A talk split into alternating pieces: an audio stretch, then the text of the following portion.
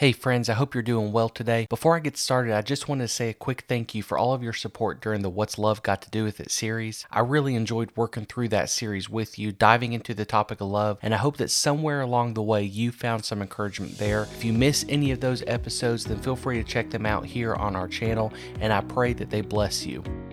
This past week, I've been praying about what's next for Cast the Word, so today I want to share with you what's coming up next and what you can expect. Starting this Tuesday, May 12th, we will be starting a new series I'm calling Past, Present, and Future. But this format's going to be a little bit different than our last series, so I want to break that down for you. This series will be broken into three different seasons. The first season will focus on the past, the second season will focus on the present, and the third season will focus on the future.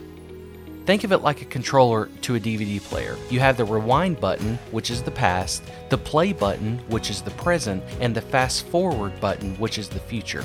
So these seasons will be titled Rewind for the past, Play, Pause for the present, and Fast Forward for the future. Each season will include several episodes to its own topic, so today I want to give you a little glimpse of what's to come. Starting this Tuesday, we will start the past segment of our Past, Present, Future series. This season is going to be titled Rewind. We'll spend this season diving into the Old Testament and focusing on some spiritual applications we can draw from in some classic biblical stories to help us grow in our Christian walk.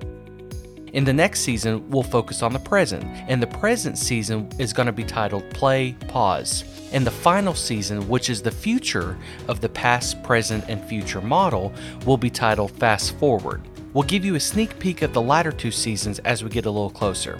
In this series, we want to break down what the Bible teaches us about the past, the present, and the future, and how each period can benefit us in our Christian growth today.